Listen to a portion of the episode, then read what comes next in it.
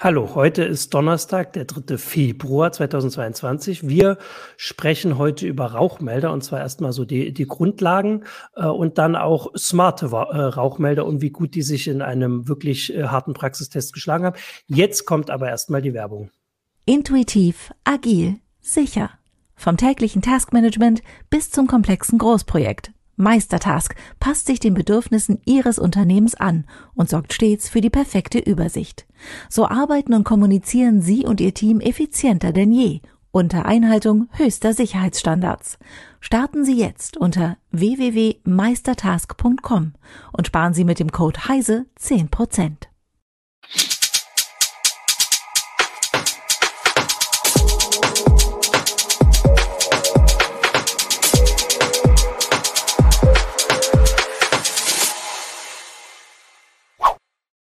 Hallo, willkommen zur Heise Show. Mein Name ist Martin Holland aus dem Newsroom von Heise Online und ich habe heute zugeschaltet Sven Hansen und Nico Juran aus der CT-Redaktion. Hallo Sven. Hallo. Und hallo Nico. Hallo. Muss man erst gucken, ob der Ton da ist. Ähm, und ihr habt in der äh, vorigen CT, ähm, das war die Nummer ähm, ach, guck mal, wie, wie heute, dritter, zweiter, die 3, 22.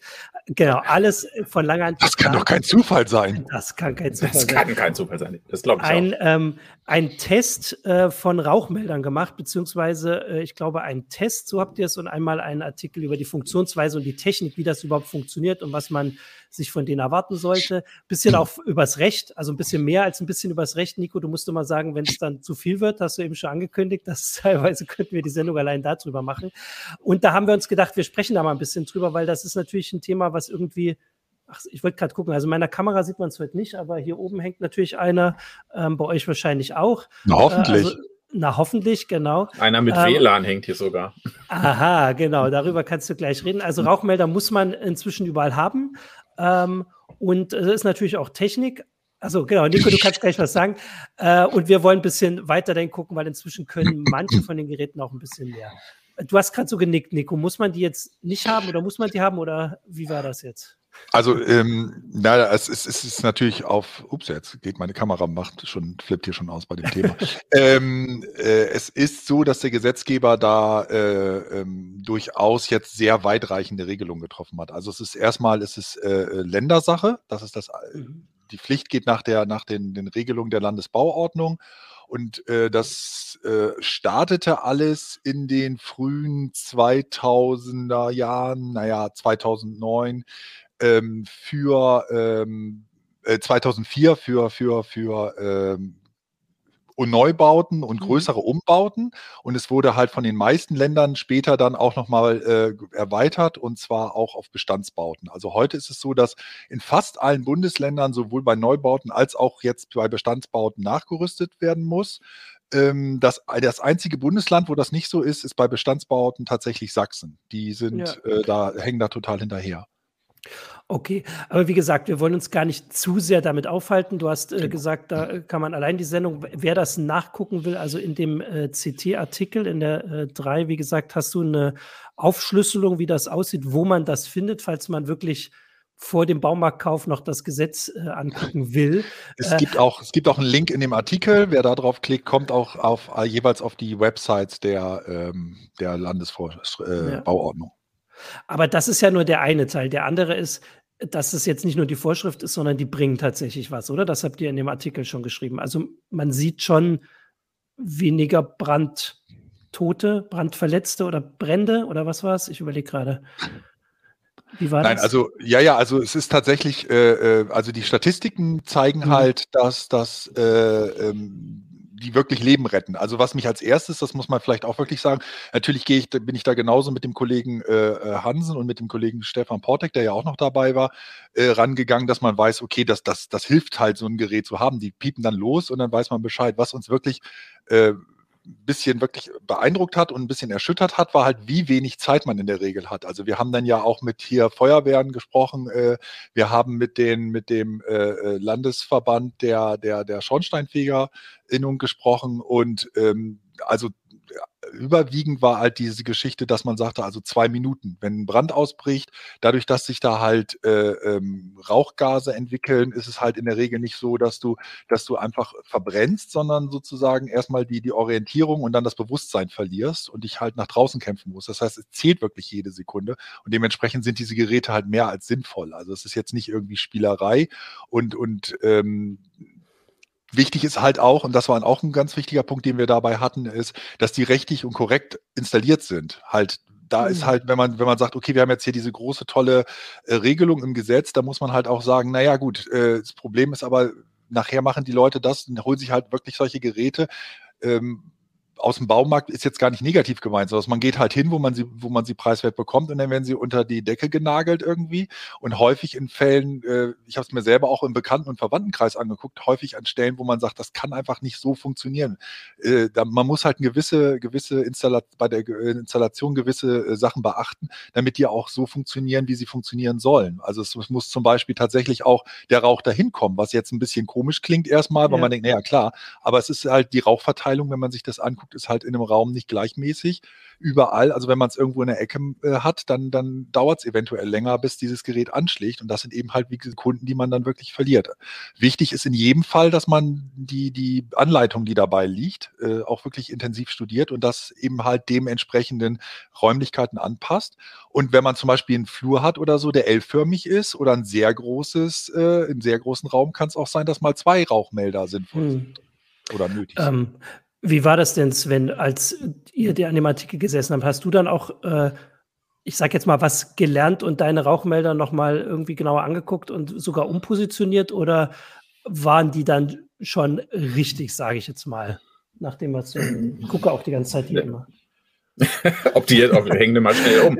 ich mach das wäre der Sendung. Also ta tatsächlich war ich aber, das ja. ist ja dann auch ein bisschen Berufskrankheit, äh, bei dem Thema halt ein bisschen äh, vorher dran, weil ich mich halt mhm. auch sehr früh schon um die vernetzten Sachen äh, gekümmert habe. Hier in, insbesondere dieses äh, Homeoffice, hier steht ein bisschen weiter ab. Also das ist halt mit dem eigentlichen Wohnbereich nicht verbunden.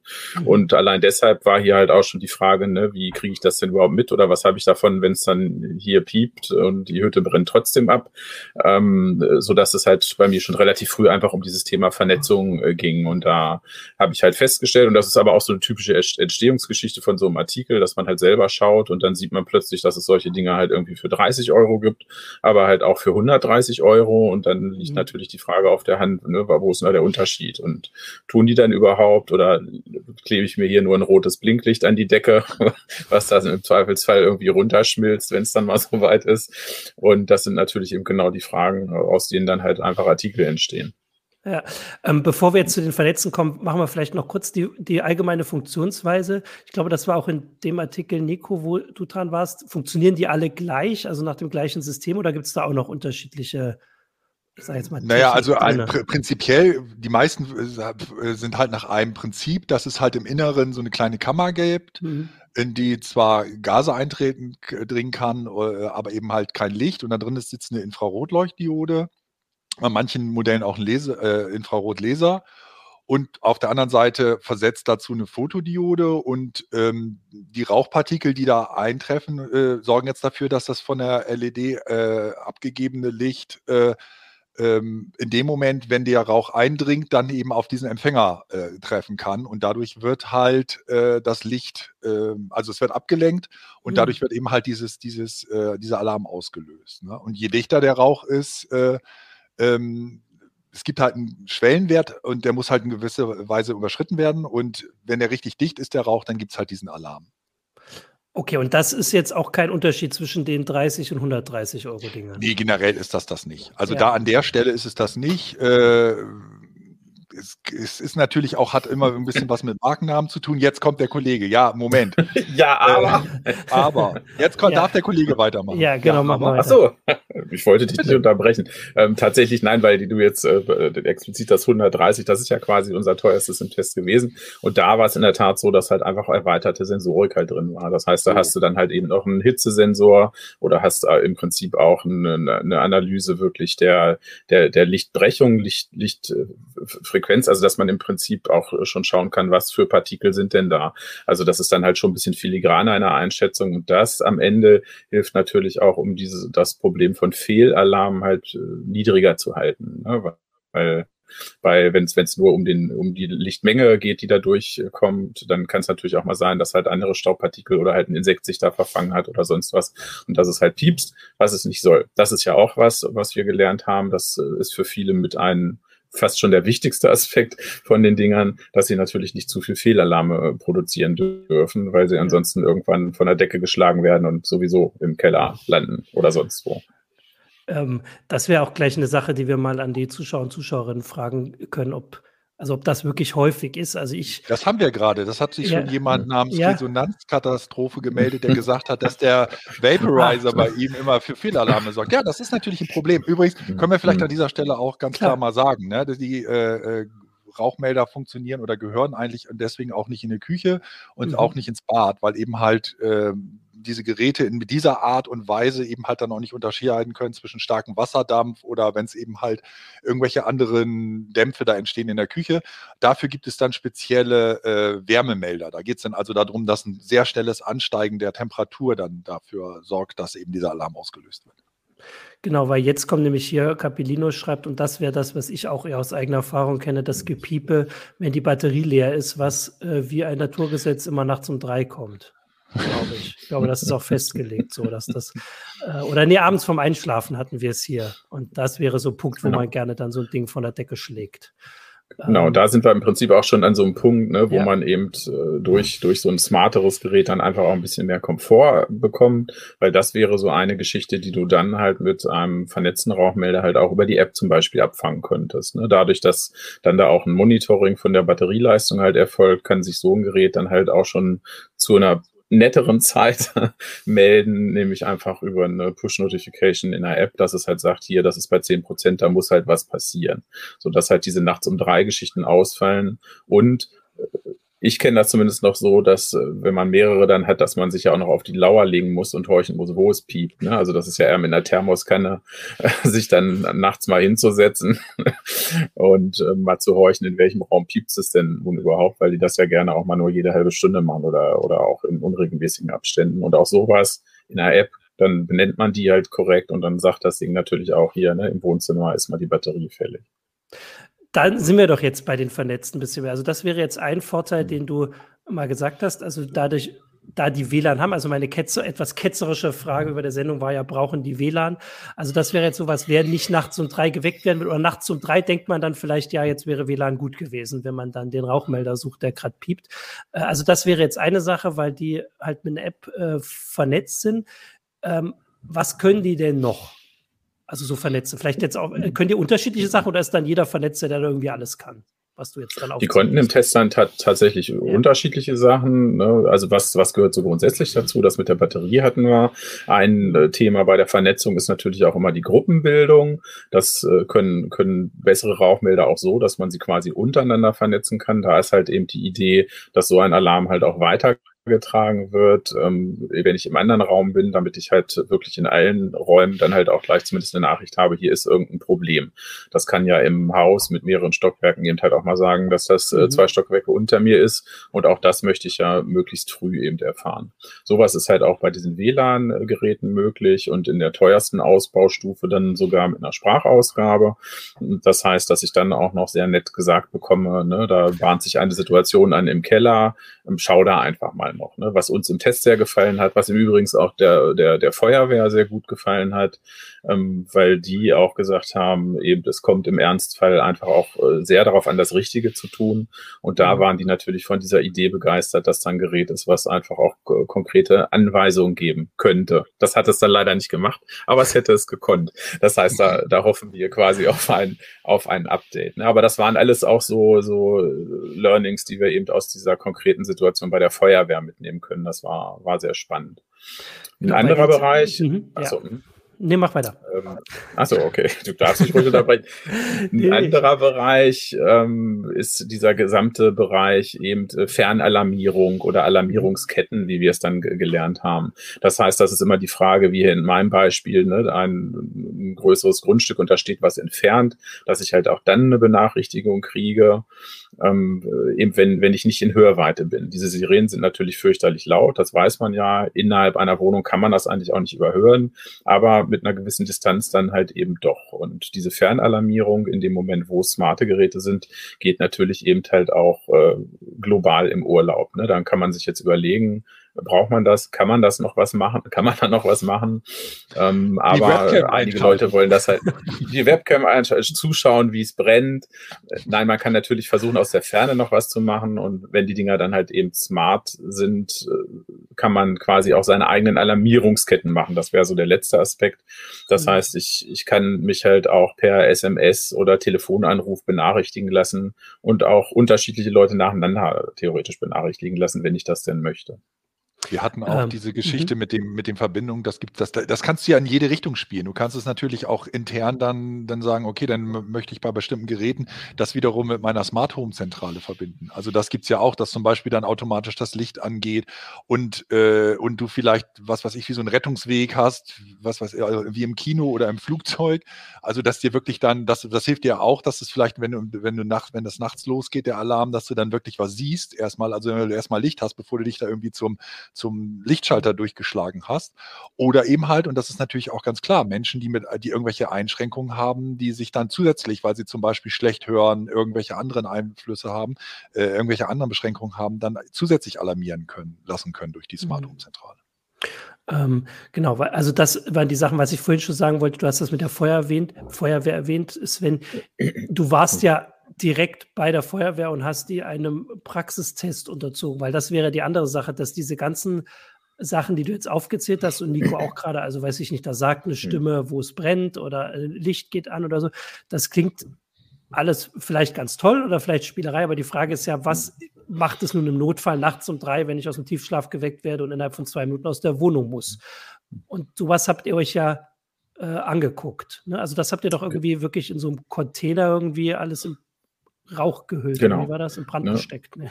Im Prinzip ist es halt so, gerade bei der Produktkategorie ist halt eben diese Frage, ne, ob sie dann wirklich anschlagen, auch die alles entscheidende Frage, weil ohne dass sie das tun, braucht man eigentlich die ganzen Produkte halt nicht. Und insofern war uns da auch relativ schnell klar, dass wir diesen Aufwand einfach auch betreiben müssen, weil ja, ansonsten sagst du halt nur, ja, die App ist toll und mhm. theoretisch ist das alles total super, der Probealarm funktioniert, aber was hilft es halt alles, ne, wenn ja. es am Ende nicht, nicht geht. Und deshalb eben dieser Aufwand, das ist ein Ausbildungsunternehmen gewesen ähm, oder ist es immer noch natürlich Feurigs Nord. Das heißt, das ist ein Ort, wo eben Berufsfeuerwehr oder Freiwillige Feuerwehr hinfährt, um zu üben. Und die haben im Prinzip so eine Art Wohnung nachgebaut in Container, die dann halt mehrfach angesteckt werden kann, ähm, wo, wo die Feuerwehrleute dann halt eben lernen, wie das mit der Brandbekämpfung funktioniert. Und das war der Ort, der Spielort halt eben dann halt auch für den Real-Life-Test äh, und dort haben wir halt äh, quasi unsere sechs Testkandidaten, die wir dann hatten, gleichzeitig aufgehängt, um es möglichst identisch zu machen, ne? wobei eben Rauch ist halt Chaos und Feuer ist Chaos. Insofern hängen die natürlich alle so ein bisschen verschieden, aber wir wollten es möglichst, möglichst gleich haben und äh, haben vorher quasi auch unsere ganzen Alarmierungsketten aufgebaut, haben also bei den Geräten geguckt, ne, was kann man da machen, wie kann man sich alarmieren lassen und teilweise über Cloud und über China, USA, über If This Then That, also irgendwelche Meta-Cloud-Dienste, mhm. also alles, was irgendwie möglich war und haben uns dann halt auf die Lauer gelegt und äh, eben das Feuer angezündet und dann hat es äh, tatsächlich gar nicht so lange gedauert, wie wir uns das so vorgestellt hatten.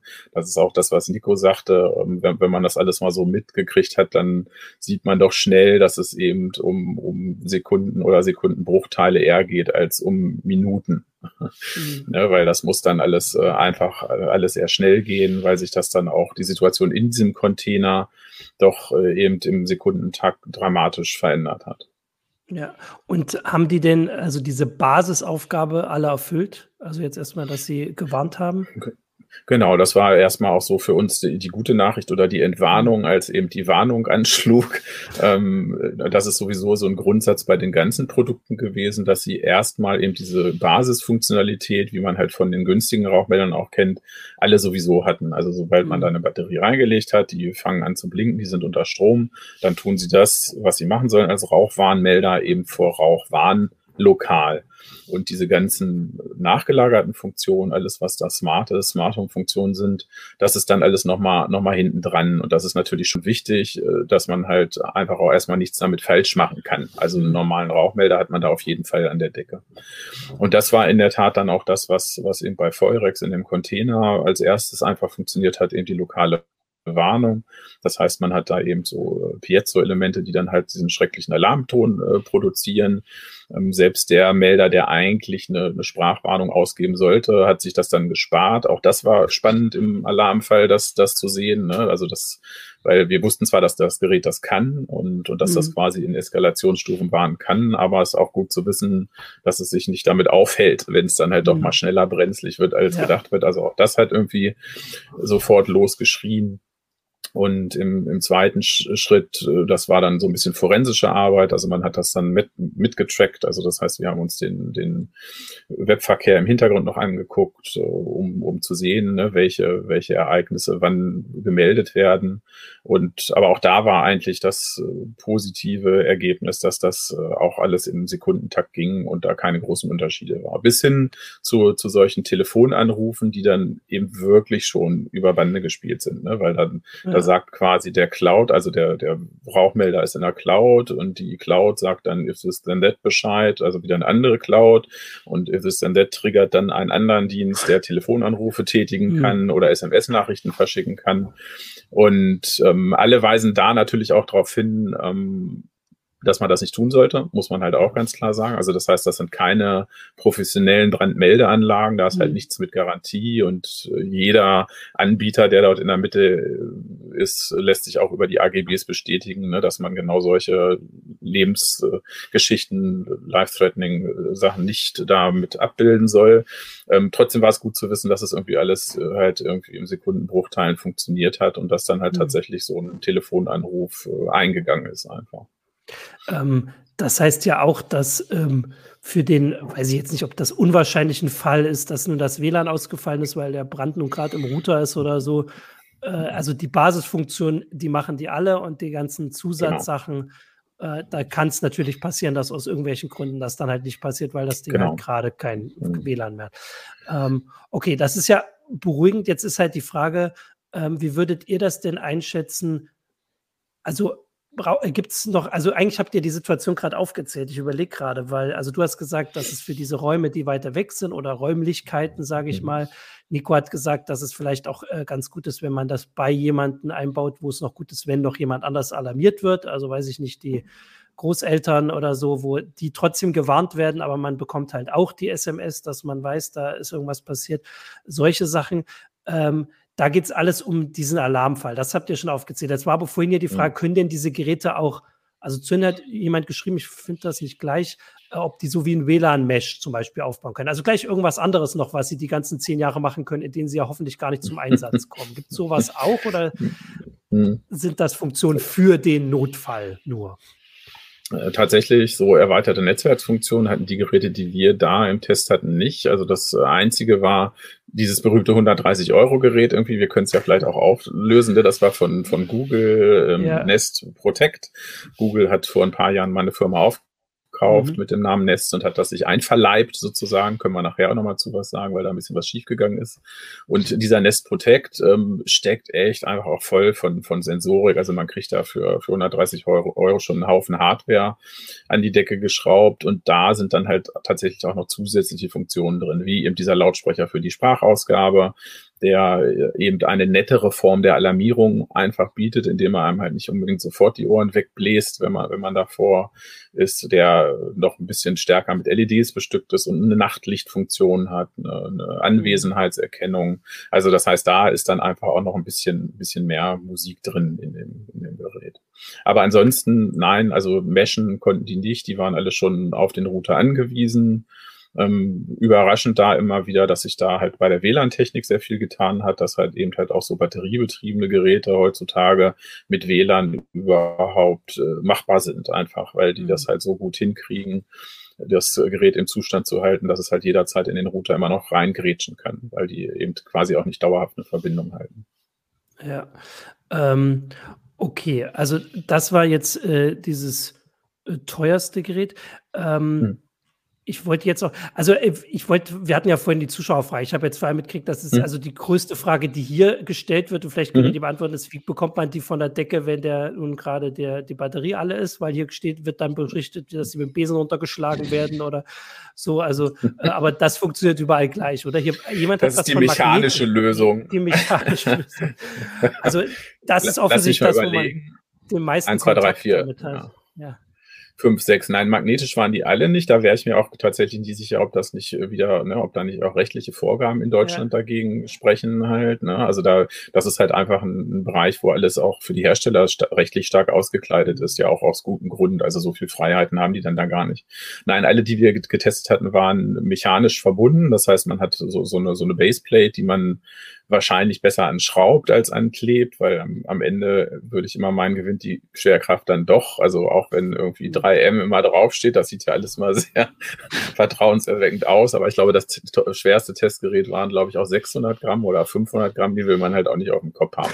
Also da sollte man halt schon äh, dann doch einmal zur Bohrmaschine greifen. Dann hat man halt diese Basisplatte an der Decke. Mhm. Und da werden die dann tatsächlich äh, eigentlich alle mit einem Dreh ähm, reingeschraubt. Also da hat man die relativ schnell eigentlich wieder, wieder unten, wenn Wir das mal sein eine, muss. Ab, ab, Achso, sorry, jetzt wollte ich dich nicht unterbrechen. Nee, nee, mir ist noch gerade eingefallen, weil, weil hier eine Frage war, WLAN 2,4 oder 5 Gigahertz. Also die meisten Smart Home Sachen laufen auf 2,4 Gigahertz. Ich glaube nicht, dass wir ein 5 Gigahertz Gerät hatten. Ich habe jetzt nicht die technischen Daten alle im Kopf. Wahrscheinlich weißt du das. Ich aber.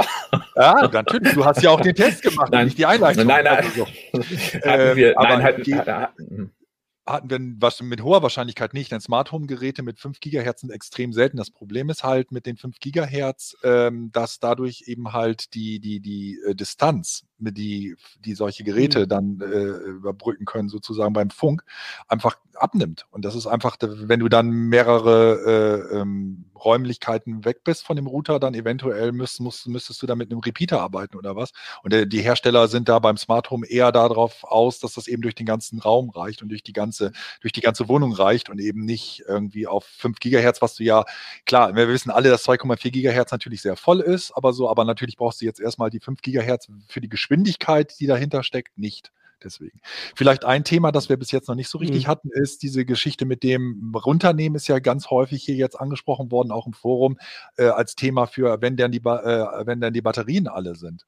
Mhm. Äh, wir haben aber ja immer mehr Geräte, das darf man auch nicht vergessen, die halt tatsächlich so fest verlötete Batterie, äh, äh Akkus und. Batterien mhm. da drin haben, die halt zehn Jahre halten. Und der Gr Hintergrund ist, dass man halt auch tatsächlich irgendwann diese Geräte an sich wegschmeißen soll. Also wenn das eben, wie ich ja erklärt hatte, so eine Messkammer ist, da drinnen sammelt sich halt über die Jahre dann halt auch vielleicht mal mhm. insgesamt so ein bisschen Schmutz und was so, so an Partikeln durch die Luft wirbelt. Und ähm, deswegen ist es auch so, dass man keine Rauchmelder jetzt beispielsweise in, eine, in, einer, in einem Werk, in einer Werkstatt bei sich äh, äh installiert, weil man dann halt sagt, okay, was da rumfliegt, dann, dann habe ich auch viel Alarme. Also die Idee dabei ist wirklich auch tatsächlich irgendwie nach zehn Jahren spätestens dann so ein Gerät auch mal auszutauschen und dann praktisch frische Sensoren dann auch wieder am Start zu haben. Ja, ähm, ich hatte noch, Jetzt, also ich habe zwei Sachen, die ich noch anspreche. Ich will, ich habe, ich überlege nur mal, was die, die bessere Reihenfolge ist, aber ich mache jetzt einfach zuerst die, die Geschichte mit diesem, also mit dem Smart Home und das im WLAN, die, die smarten Geräte ist vor allem im Forum jetzt quasi jeder zweite Beitrag äh, dazu, ob man das überhaupt will jetzt aus Datenschutzgründen. Also das ist ja, also nicht nur Datenschutz, sondern auch Cyber-Security-Gründe. Also man hat noch ein Gerät, das man ins WLAN packt, ähm, das, so wie wir es gerade erzählt haben, eigentlich nur, also am best, im besten Fall überhaupt nie äh, das WLAN wirklich braucht, äh, weil es im besten Fall während der ganzen zehn Jahre gar nicht aktiv wird. Äh, aber natürlich angreifbar, also ein Angriffspunkt sein könnte. Das wäre das eine. Und das andere war das, was du gesagt hast, diese Geschichte mit, wenn man so viele da äh, Dienste damit verknüpft, dass natürlich dann auch ganz viele Dienste also Informationen haben. Ich weiß jetzt nicht, was sie dann haben. Die wüssten auf jeden Fall, wenn es brennt, äh, was sie sonst noch haben. Wie habt, habt ihr das auch irgendwie in dem Test irgendwie euch angeguckt oder ist das halt eine Sache, das ist halt Smart Home? Das muss man so sagen, Sven. Ja, es ist äh, auf jeden Fall die große Spielwiese, eben das große einerseits, andererseits halt. Ne? Also immer wieder die Frage, Cloud, ja, nein, will man sowas alles nur mhm. lokal haben? Man wir, wir wissen, dass wir in der Leserschaft halt beide, beide Richtungen haben, ne? immer zwei Herzen mhm. in unserer Brust und versuchen es dann vor allen Dingen klar zu kennzeichnen. Und hier sind wir halt in Nerdistan unterwegs, das steht dann über so einem Artikel halt auch drauf. Und äh, tatsächlich sind das nicht die Leute, die sich jetzt äh, fragen, äh, traue ich mich überhaupt in die, in die Cloud oder in die China-Cloud zu gehen. Ne? Und manche Leute machen das, manche nicht. Ähm, ob man äh, zum, zum Thema Sicherheit, da hatte ich auch ein bisschen schon Leserreaktionen mit hin und mhm. her geschrieben. Das, das ist halt auch immer so, so eine Frage, gerade wenn es jetzt um diese Funkprotokolle geht. Ne? Auch da ist es so ein, so, ein, so ein einerseits, andererseits sowas kann man teilweise auch mit proprietären Protokollen natürlich machen. Ähm, dann bist du halt aber immer wieder in bestimmten Smart Home Zentralen mit bestimmten Standards unterwegs. Und äh, WLAN hat natürlich schon, schon den Vorteil, dass es halt irgendwie immer, immer im Fokus ist. Also, dass alle das auf dem Schirm haben und dass da natürlich auch immer nach äh, aktuellen Verschlüsselungsmöglichkeiten geschaut wird. Und ich glaube, wenn eine Sicherheitslücke auftreten würde, dann würdest du bei, bei WLAN-basierten Produkten noch eher was davon hören, als wenn das halt irgendwie bei Zigbee ganz hinten links halt irgendwie passiert. Ne? Mhm. Und ja, insofern ist es, äh, muss man, das muss einem klar sein halt, ne? dass, dass man da quasi auch was, was öffnet und muss sich das bewusst machen. Es gibt halt noch ein paar technische Möglichkeiten, wie man das eingrenzen kann, ne? indem man diese, diese Geräte halt gar nicht in das eigene WLAN erstmal nimmt, sondern das halt auch wieder abgrenzt im Router. Haben wir halt auch Artikel zu. Aber ja. Genau, das war der Tipp, den ich jetzt auch sagen wollte. Jürgen Schmidt hat mir neulich in der Sendung, der sagt, dass all die Geräte, die das nicht brauchen, genau. die kommen ins äh, Gästenetz und da haben sie trotzdem genau. Internet, sind aber nicht äh, Einfallstor. Ähm, das wäre so ein hier, Workaround halt. Ne? Ja. Hier kam auch noch, Capilino hat geschrieben, dass er nachts den WLAN-Router immer ausstellt. Äh, da kann das natürlich diese ganzen WLAN-Funktionen nicht, aber es wäre halt immer noch ein Rauchmelder, in Anführungsstrichen. Ja. Ein dummer, aber also ausreichend. Ähm, mhm. Genau, das war die eine Sache, die ich jetzt machen wollte, bevor wir dann noch weiter darauf einkommen, war die andere Sache, die wir auch äh, erwähnen sollten. Nico, das hattest du da drin, diese Geschichte mit denen, weil die halt so lange nichts machen, macht man sich ja mal Sorgen, ob die das noch machen können, wofür sie da sind. Und das ist halt die Frage, wie testet man, ob die noch gehen wenn die genau. zehn Jahre noch nicht rum sind. Und da hast genau. du auch so ein paar Sachen noch, was man vor allem nicht machen sollte, glaube ich. Also die eine Geschichte ist, dass die tatsächlich auch regelmäßig getestet werden sollen. Also sieht das mhm. Gesetzgeber auch. Also eigentlich sollte man halt tatsächlich einmal im Jahr die, die mindestens äh, kontrollieren. Und in der Regel ist es halt so, die haben wirklich so ein, also was heißt in der Regel, die haben alle so einen äh, Testknopf, da drückt man dann drauf und dann piept der los. Das ist natürlich für viele, sage ich ganz ehrlich, unbefriedigend. Mhm. Ja, man hat dann immer so ein bisschen das Gefühl, okay, es piept jetzt, aber ist das jetzt auch wirklich so? Und ja. ähm, dann findet man, wenn man so ein bisschen rumschaut, in der äh, so, so Rauchgas, so, so, so Prüfspray. Mhm. Beispielsweise auch von, von großen Herstellern, die teilweise Hersteller von diesen Rauchmeldern sind. Und das ist ganz interessant, weil man dann denkt, Mensch, das ist doch eine ganz klasse Idee. Und das haben wir dann auch gemacht. Also wir haben, das muss man erklären, wir haben mehrere Sätze von unseren Testgeräten geholt. Mhm. Gerade deshalb, weil jetzt kommen wir zu der Problematik, wenn man sich nämlich dann von, von äh, Hackathon zum Beispiel so einen Rauchmelder holt, die auch dieses Spray herstellen und guckt mal in die Bedienungsanleitung, dann fällt man, fällt einem auf, dass in der Bedienungsanleitung des Rauchmelders davon abgeraten wird, das, dieses Prüfspray zu benutzen. Das erstmal total absurd klingt, wenn ja. der Hersteller selber das anbietet. Und die Idee dabei ist tatsächlich die, in dem Moment, wo man dieses Prüfspray macht, macht man eigentlich nichts anderes, als man man simuliert sozusagen einen Brand, indem man Partikel da reinschießt und zwar mit hohem Druck. Das ist also wirklich extrem, was da an, an Treibmittel rausgeht. Wir haben das halt hier zusammen mit der Landesimpfung der äh, ähm, Schornsteinfeger gemacht und wir hatten das in mehreren Räumlichkeiten alles probiert und zum Schluss hat der Kollege Stefan Portek und ich, wir waren, uns war dann auch gut schwindlig danach.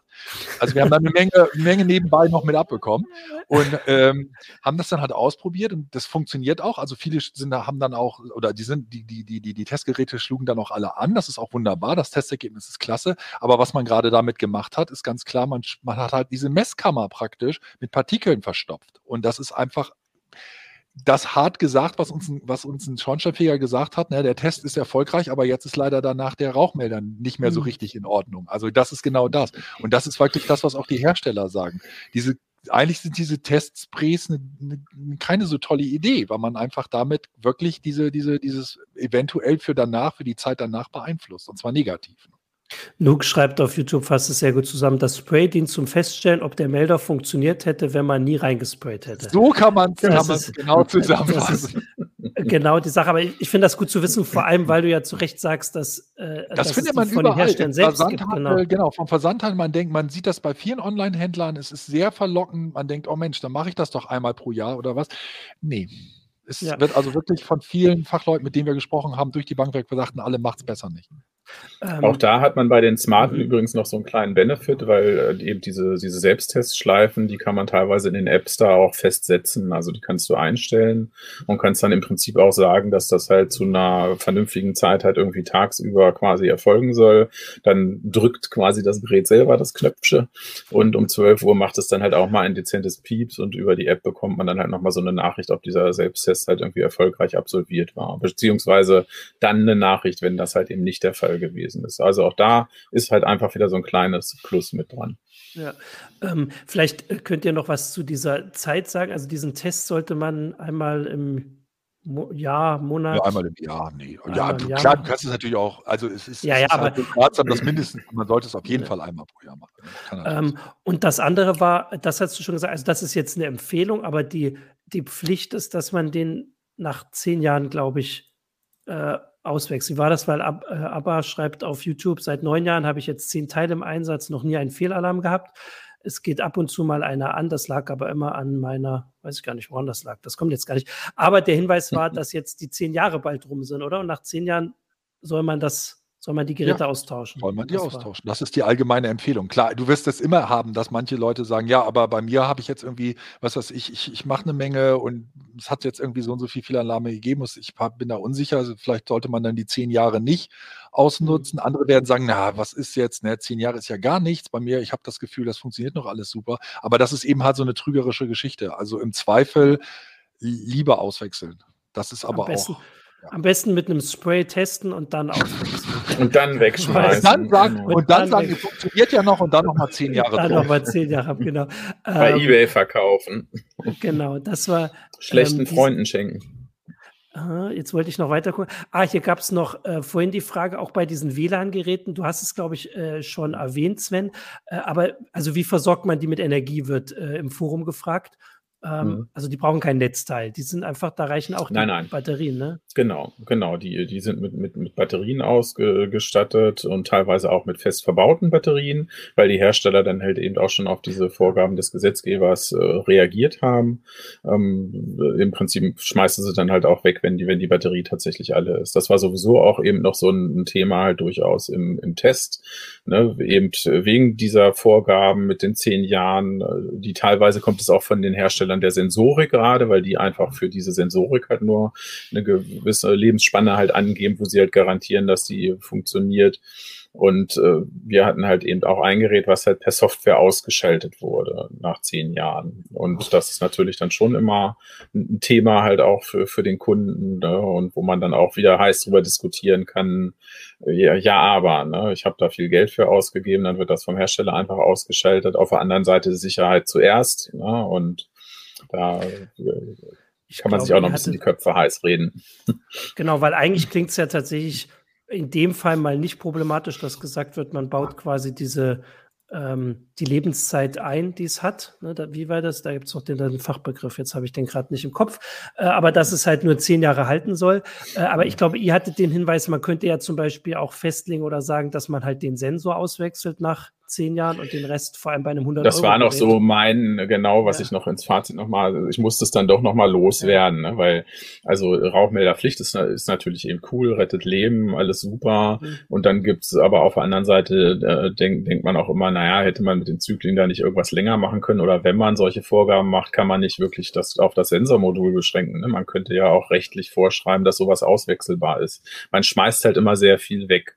Und mhm. beim 30-Euro-Gerät vielleicht nicht so viel, aber eben bei diesem Google-Ding für 130 Euro, ne, da ist, ist quasi ist ein Mini-Rechner drin, mehr oder weniger. Mhm. Und den haue ich dann halt einfach mal so in die Tonne, ne, obwohl da halt eben auch noch andere Komfortfunktionen, wenn es so das blöde Nach Nachtlicht oder diese Sprachausgabe mhm. ist, ne, das funktioniert funktioniert ja alles. Ne? Da mag der Sensor kaputt sein. Aber warum kann ich mir das nicht wenigstens noch aufs Klo schrauben, damit ich dann da auch eine Sprachnachricht habe, wenn es im Keller brennt? Ne?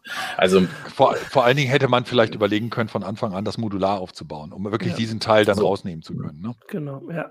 Äh, das wäre halt, weil ihr habt es ja gesagt, das ist ja quasi modular. Also dieser Rauchmelder funktioniert relativ unabhängig so ja, ja, klar, natürlich, von genau. den ganzen smarten Funktionen. Genau. Ähm, muss er ja auch. Ähm, genau, das Wort war Obsoleszenz, geplante Obsoleszenz. Mhm. Äh, Äh, das war, kam hier noch der Hinweis, danke Gigapixel. Ähm, hm. Achso, hier kommt jetzt ja, noch die Frage, was, ja.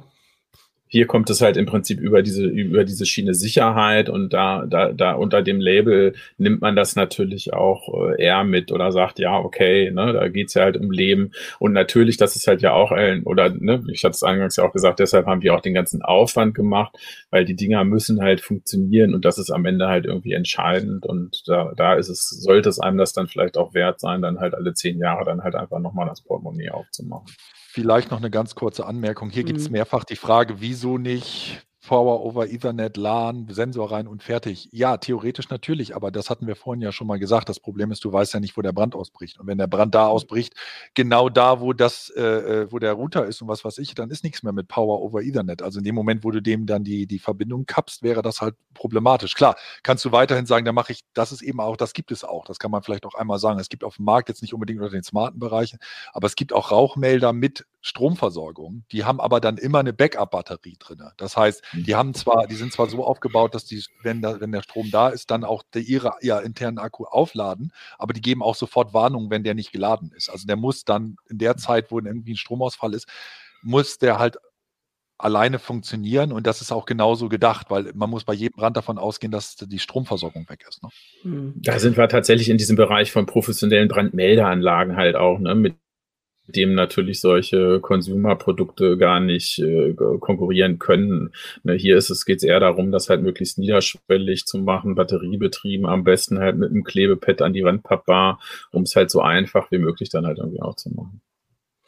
Ähm, genau, also was ich jetzt noch mitnehme, ist, dass äh, ich das Gefühl habe, also die Frage haben wir so ein bisschen beantwortet, also die brauchen das nicht, aber das kann tatsächlich ähm, sinnvoll sein. Und vor allem haben wir irgendwie auch Ideen von der aus der Zuschauerschaft, aus dem Publikum gehabt, was die noch mehr machen könnten, weil auch wenn zehn Jahre vielleicht, also ist, also natürlich ist es blöd, dass die Geräte nach zehn Jahren ähm, ähm, komplett weggeschmissen werden müssen. Andererseits muss man sagen, dass wenn das jetzt so ein WLAN-Mesh oder so wäre, zehn Jahre ist ja eine ganz schön lange Zeit. Also wahrscheinlich würde man die normalen Geräte auch nicht so lange benutzen. Also das heißt, da ist tatsächlich vielleicht noch die Möglichkeit, noch mehr einzubauen, wenn man die schon hat. Also solange das weiterhin so funktioniert, wie ihr gesagt habt, dass der Rauchmelder da drin völlig unabhängig von den ganzen Spielereien, sage ich jetzt mal, oder Zusatzfunktionen einfach anspringt, egal ob es WLAN ausgefallen ist, der Strom und was nicht alles. Ähm, also die Ideen fand ich jetzt tatsächlich ganz, dann würden wahrscheinlich, würde man noch mehr drüber nachdenken, weil dieses, äh, also die Sonderfälle, wo man jetzt sagt, dass man es braucht, ne, also für ähm, bei dir in dem, äh, in dem extra Räumlichkeiten oder halt für alte Leute oder dass man selbst äh, nichts hört und dann wegen anders den Alarm haben möchte, das ist alles ganz sinnvoll. Aber das sind ja Spezialfälle, das muss man ja auch sagen. Äh, aber es ist ja dann vielleicht auch gut, dass nicht die, die Standardgeräte 100 Euro kosten. Ähm, Genau, hier kommen noch, das muss ja auch zehn Jahre Updates bekommen. Das ist auch eine Geschichte. Da haben wir bestimmt auch genug heiße Shows drüber. Das weiß man auch nicht, ob das immer so ist, ob Google wie war das mit Google und Nest? Gibt es das überhaupt dann noch? War das nicht irgendwie so, dass sie das abstoßen oder irgendwas war damit noch? Weiß man gar nicht, ob es die 10 ja noch gibt. Also die sind, äh, ja, ne, das war so ein bisschen eben auch die Frage gerade bei diesem Nest-Produkt, weil da mhm. tatsächlich Google einige von den Smart Home-Funktionen auch platt gemacht hat mit der Übernahme, die sich bis heute nicht mehr materialisiert haben. Das war dann tatsächlich so ein bisschen wunderlich und äh, Google ist eben halt auch bekannt dafür, dass er auch mal das ein oder andere Produkt ja links liegen lassen und äh, das dann halt nicht mehr da ist. Das stimmt. Ja. So, jetzt können wir den Kommentar nochmal einblenden, weil das habt ihr schon gesagt von Nuke, warum nicht modulare Brandmelder? Man könnte Batterien und Sensoren einfach alle zehn Jahre tauschen, so dann ist es auch nochmal bildlich äh, für alle, die die herstellen. Wir stellen die nicht her, wir können das nur vorschlagen, aber wir sehen, dass das, äh, also das klingt auf jeden Fall sinnvoll. Surfax schreibt noch nach zehn Jahren ein paar 5-Euro-Geräte in die Tonne, das kann man Zähne, also Zähne knirschen, also, aber das ist okay. Äh, für 100-Euro-Geräte. Ja, ich sage nochmal 130, genau. Ja, genau, 130 Euro und mehrere Zimmer. Wenn du das in sechs Räumen hast, ne, dann dann. Hm. Genau.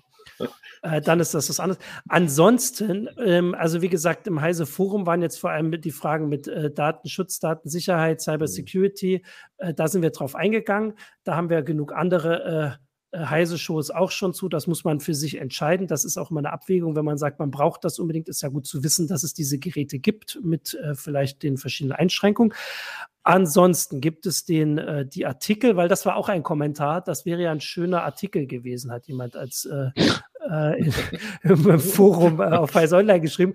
Und dann sage ich, ihr habt den Artikel geschrieben nach dem Kommentar. Ähm, eben gerade. Eben gerade parallel hier. Frage zwei. Genau, gleich zwei Artikel. Das ist in der 3 2022. Äh, ich weiß jetzt gar nicht, was vorne drauf ist, aber das ist auf jeden Fall die vorige äh, CT. Ähm, da geht es also um Rauchmelder, steht auch auf dem Titel drauf. Es gibt diese zwei Artikel, da steht alles noch viel mehr und vor allem aufgeschlüsselt drin und da stehen auch die anderen Geräte drin, die wir jetzt nicht namentlich erwähnt haben. Ähm, genau, und bevor wir jetzt Tschüss sagen, jetzt wollte ich hier noch gucken, ob noch was kommt. Nee, die restlichen Kommentare, das passt. Kommt jetzt erstmal die Werbung und dann können wir Tschüss sagen. Intuitiv, agil, sicher. Vom täglichen Taskmanagement bis zum komplexen Großprojekt. Meistertask passt sich den Bedürfnissen Ihres Unternehmens an und sorgt stets für die perfekte Übersicht. So arbeiten und kommunizieren Sie und Ihr Team effizienter denn je unter Einhaltung höchster Sicherheitsstandards. Starten Sie jetzt unter www.meistertask.com und sparen Sie mit dem Code HEISE 10%. So, genau, jetzt kommen hier auch noch Kommentare, das haben wir alles schon gesagt. Also eine Vernetzung kann lebensentschei lebensentscheidend sein, Vernetzung kann lebensentscheidend sein, weil man den Brand mitbekommt, wenn er in einem anderen Teil des Hauses ist, haben wir jetzt auch nochmal schriftlich, habt ihr auch gesagt. Ähm, genau, und das äh, dann die Sensorik. Ah, da kommen schon die Wünsche, dass wir einen schönen Tag haben mögen. Das wünschen wir jetzt auch. Vielen Dank, Sven und Nico, für äh, für die Einblicke, Informationen und die spannenden Hinweise. Jeder kann jetzt mal an seine Decke gucken, ob die ordentlich angebracht sind, vielleicht mal draufdrücken ähm, und nicht reinsprayen, bitte. Ähm, und ja, das war's äh, zu Rauchmeldern. Danke ähm, euch beiden, danke ans Publikum für die vielen äh, interessanten äh, Ein äh, Kommentare und die heiße Schuh gibt es nächste Woche wieder. Bis dahin, tschüss, habt eine schöne Woche. Ciao. Ciao. Ciao.